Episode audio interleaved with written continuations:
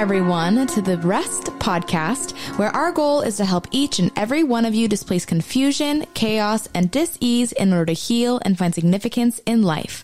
I am your host, Natalie Roberts, and I am here with the author of The Reconstitution Method for Healing and Rest, Virginia Dixon.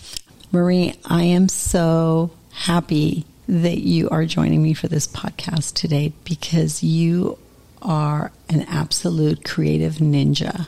You stop at nothing.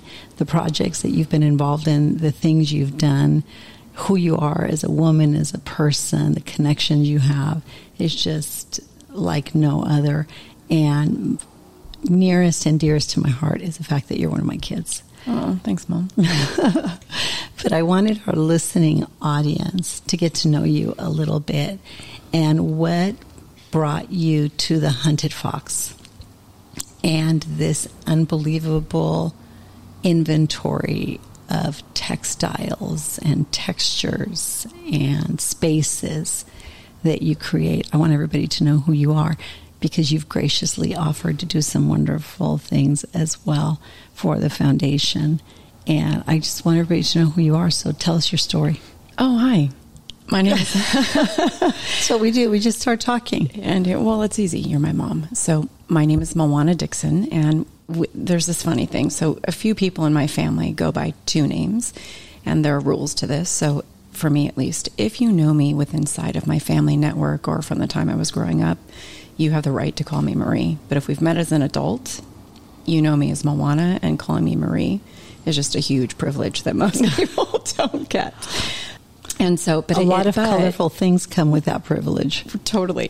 But that's the inside scoop. But if you call me Marie, it's really awkward if you call me Moana.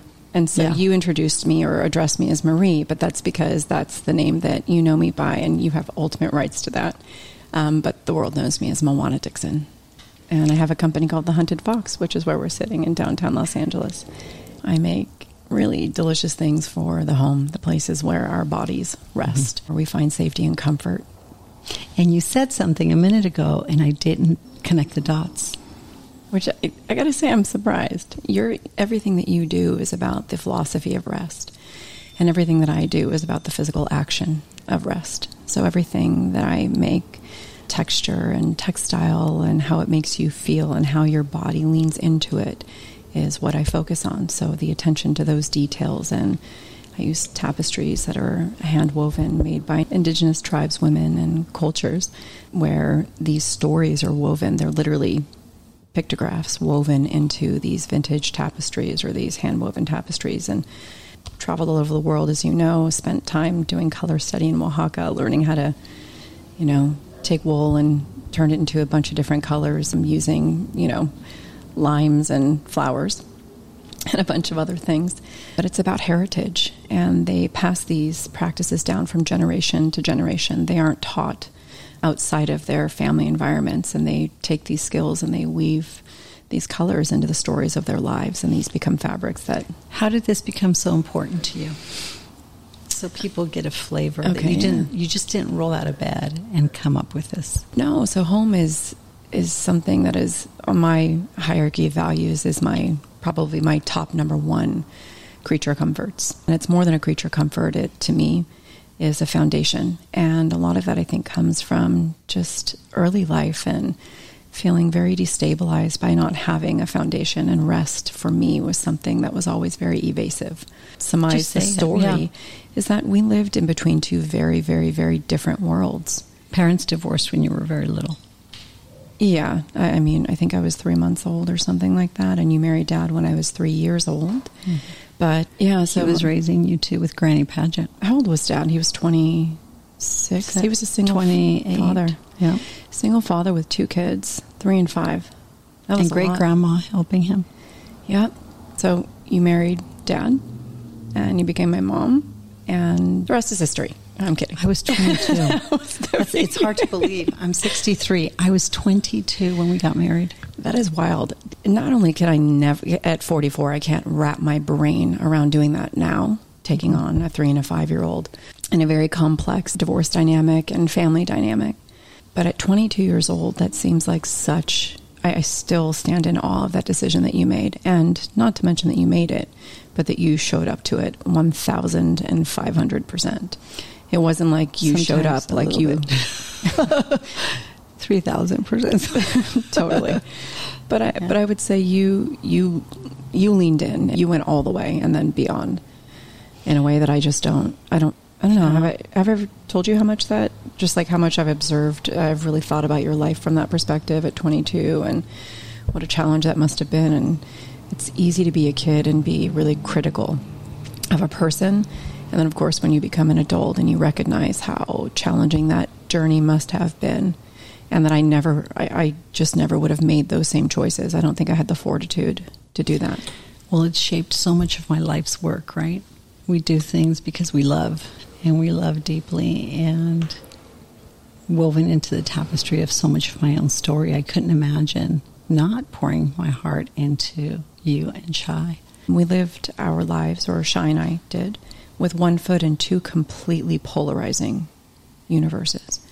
And just, I think going back and forth as kids also, and in and out of different homes and all of the other dynamics that shaped those years of our lives. Yeah, every other weekend, right? It was just more than that, and as you know, there was just a lot of chaos, and it was never, just wasn't a transition. Nothing was ever simple, and home was always changing, at least on one side of the coin. Well, the contrast was so great. Well, the contrast was great, but if you recall also, my mother just had a lot of different dynamics in her life that made her home life just change quite a bit, and there were just different characters and different places and lots of things that made that just not feel like a very reliable environment, if you will. As often happens, some of the early childhood developmental traumas that she had experienced were really triggered by your birth. She's amazing. Another amazing, by the way, creative, intuitive, resourceful woman. But that really destabilized the culture in the home. Yeah, I think she had a lot of complex things to deal with. And the reason that those bear mentioning, she's so open about it, by the way, always. And she's got a lot of integrity in how she discusses those things. She's very transparent about it. One of the reasons I really respect her a lot.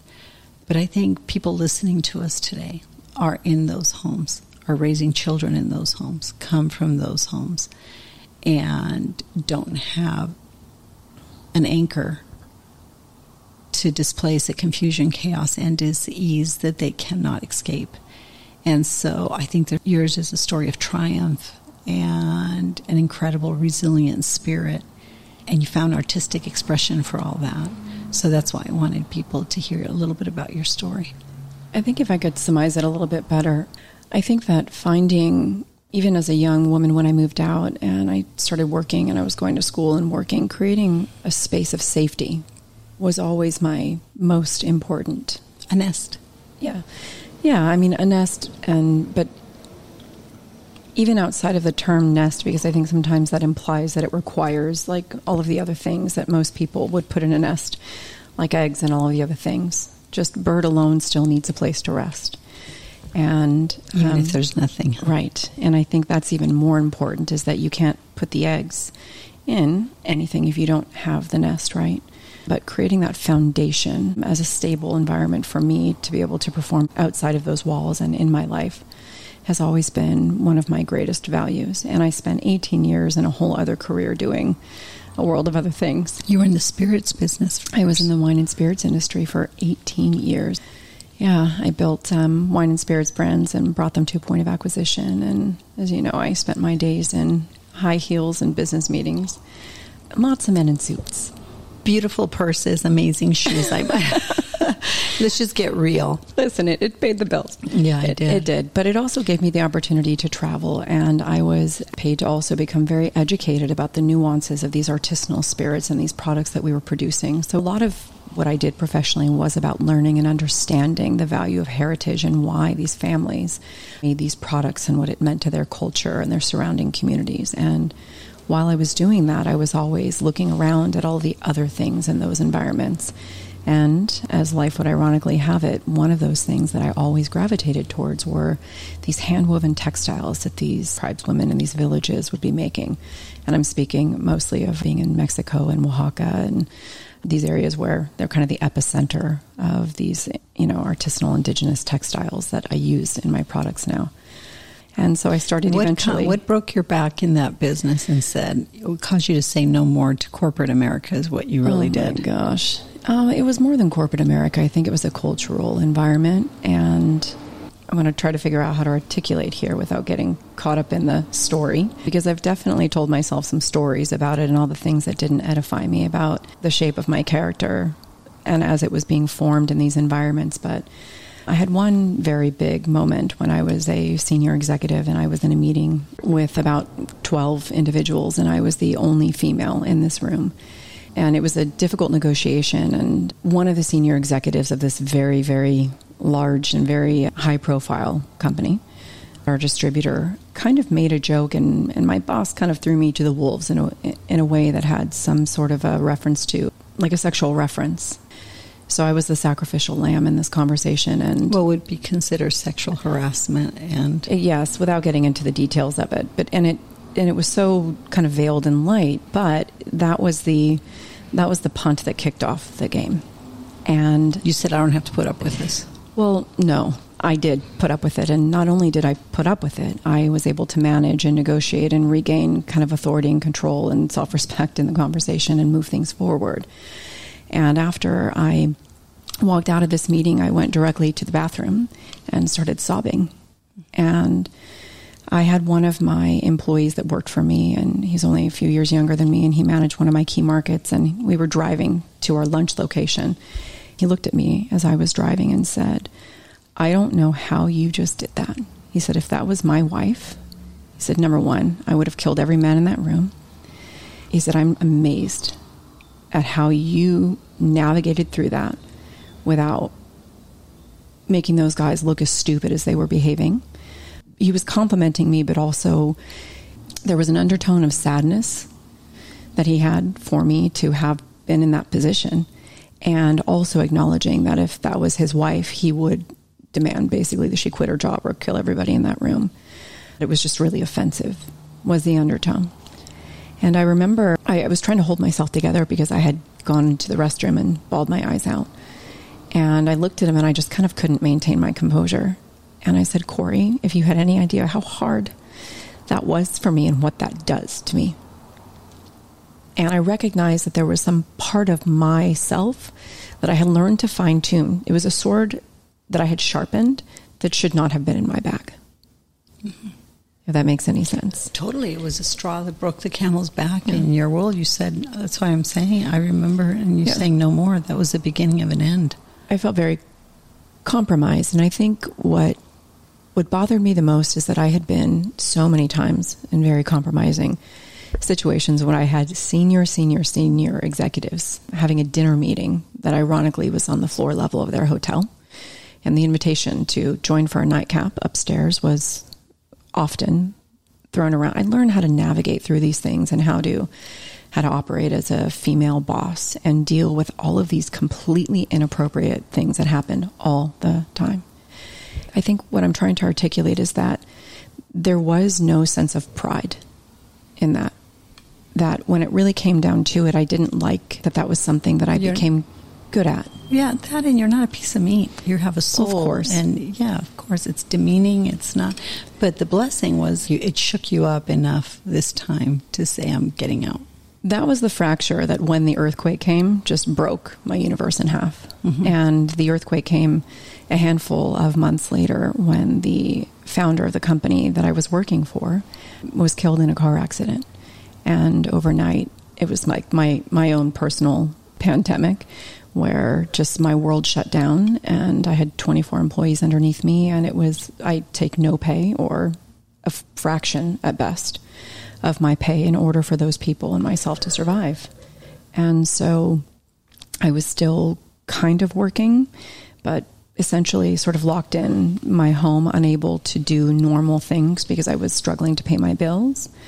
And I had a closet filled with textiles from all of my travels, and I remember just feeling so frustrated by my home, by my environment, feeling so unstable and unsafe, and just I looked around my home, probably like most people did during the last handful of years when a global pandemic hit, and they felt unhappy and unsatisfied with the universe that they had created. And sometimes that is the only thing we can change.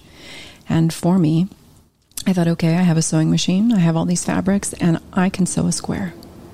And I made a bunch of pillows, and my whole living room looked different in a snap. And then I thought, great, I'm going to sew some more for my bedroom. Now I had a whole new room.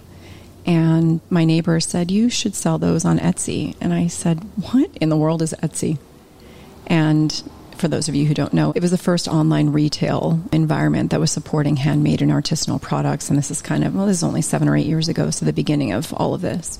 And she said, let me help you take some pictures. And we took a few photographs and listed these things on Etsy. And about 4 days and $1,000 later, I thought, oh my gosh, this is what I have to do. Purpose in our pain. It's a great story. It's the beauty in the ashes, the purpose in the pain, the meaning in what seems disastrous. And that's what you do. Well, it was kind of interesting. Take pieces. Yeah. And make them into something beautiful, but you first had to do that with your life. You were in pieces at that point. You'd had really endured a lot of things that no person should ever have to endure. I think you just nailed it. And to add to what you were saying is that in a moment when I felt very powerless and helpless and very confined by circumstances out of my control, the one place that I could actually find comfort in and create safety and rest for myself amidst the chaos was within my four walls. But I think that time when I started my company, I was in such discomfort. I felt so out of control, and I needed to shift my internal environment. So I guess my formula for spiritual bypassing at the time was to redo my home, since I couldn't control or manage all the other things that were just, for me, it was chaos, and my world was really shutting down. And then you were reached by Hollywood. Oh gosh, no, you're right. Oh my gosh, don't even. I have tried to just cut this part out of my memory. Okay, So what you do when you start a company with absolutely no money is you just show up places and you start selling your stuff. And I'm lucky enough to live in Los Angeles, and so there was this little artisans market in Venice, which, if you know anything about Venice Beach, it's kind of what it was always about. But this very cool guy was putting on a real kind of like artisans market, and it was $50, and you just needed a table and a tent over your head.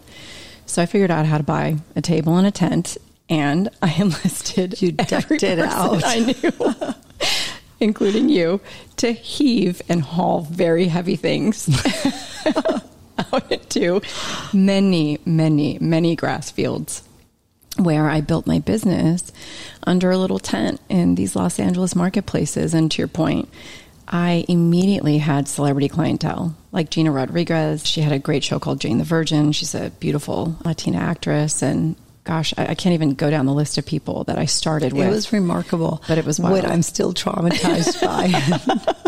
That were the people that bought all your stuff. It was the work, the detail. It was painful to take those things down just because they were so beautiful. I couldn't believe we did all that work, spent all that money, and brought all those products there for 2 days. Your booth looked like it should be in a boutique hotel. Well, to be fair, the very last one I did, and I promised it was my last time, I did get into making my booths over the top, and I built a 10 by 10 foot, meaning I had a thatched roof and everything and a wood floor. And it looked like it was one of those little oceanfront kind of beach shopping little stalls in Tulum or somewhere in Mexico. No, it was ridiculous. Do you remember my words? Awesome. No more. Yes. This will never happen again. Marie, this can never happen again. Do you understand me? You cried and laughed. It was brutal. But to be fair, it was such a stunning booth. But it was so windy when I was setting it up, and you weren't there. The thing kept knocking, falling over.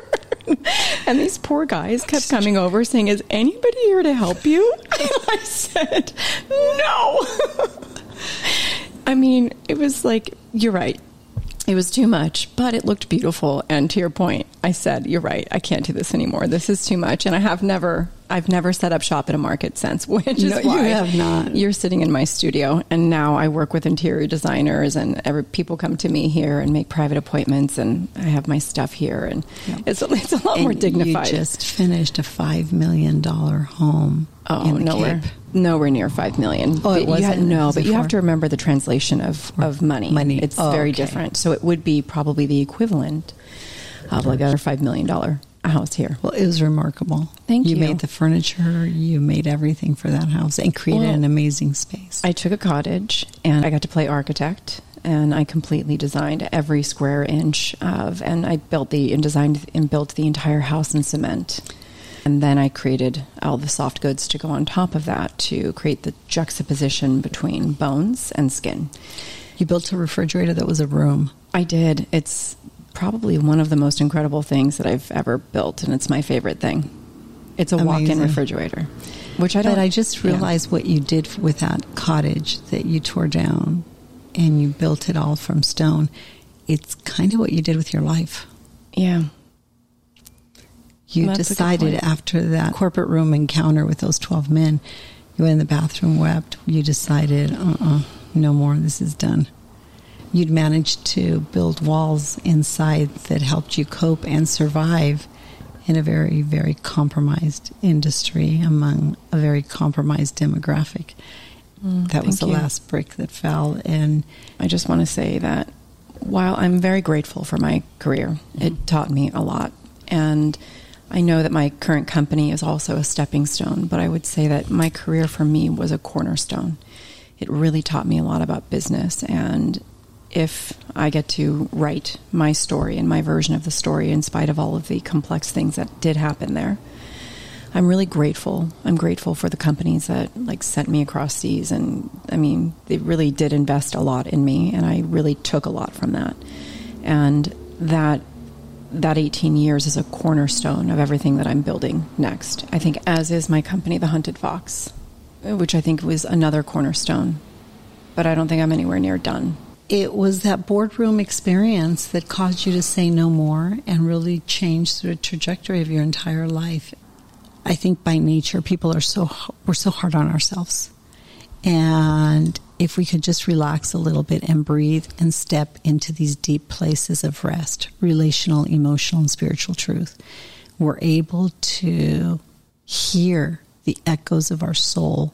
And one thing I love about your story specifically is how you were able to connect to that voice and create something absolutely transformative. Not just in your life, but in the lives of people whose homes you furnish. I often say that heritage is the womb of our hopes, our fears, our dreams, and our passion. Our heritage is a story that explains us. Thank you so much, Marie. Thanks, Mom. All right, everyone. For updates about rest and this podcast, please visit our Instagram or Facebook, The Place of Rest. If you'd like more information about Virginia or to support and join the cause of rest, please go to virginiadixon.com/collaborate or call 949-289-5935. Thank you for listening to Rest with Virginia Dixon. We'll see you next week.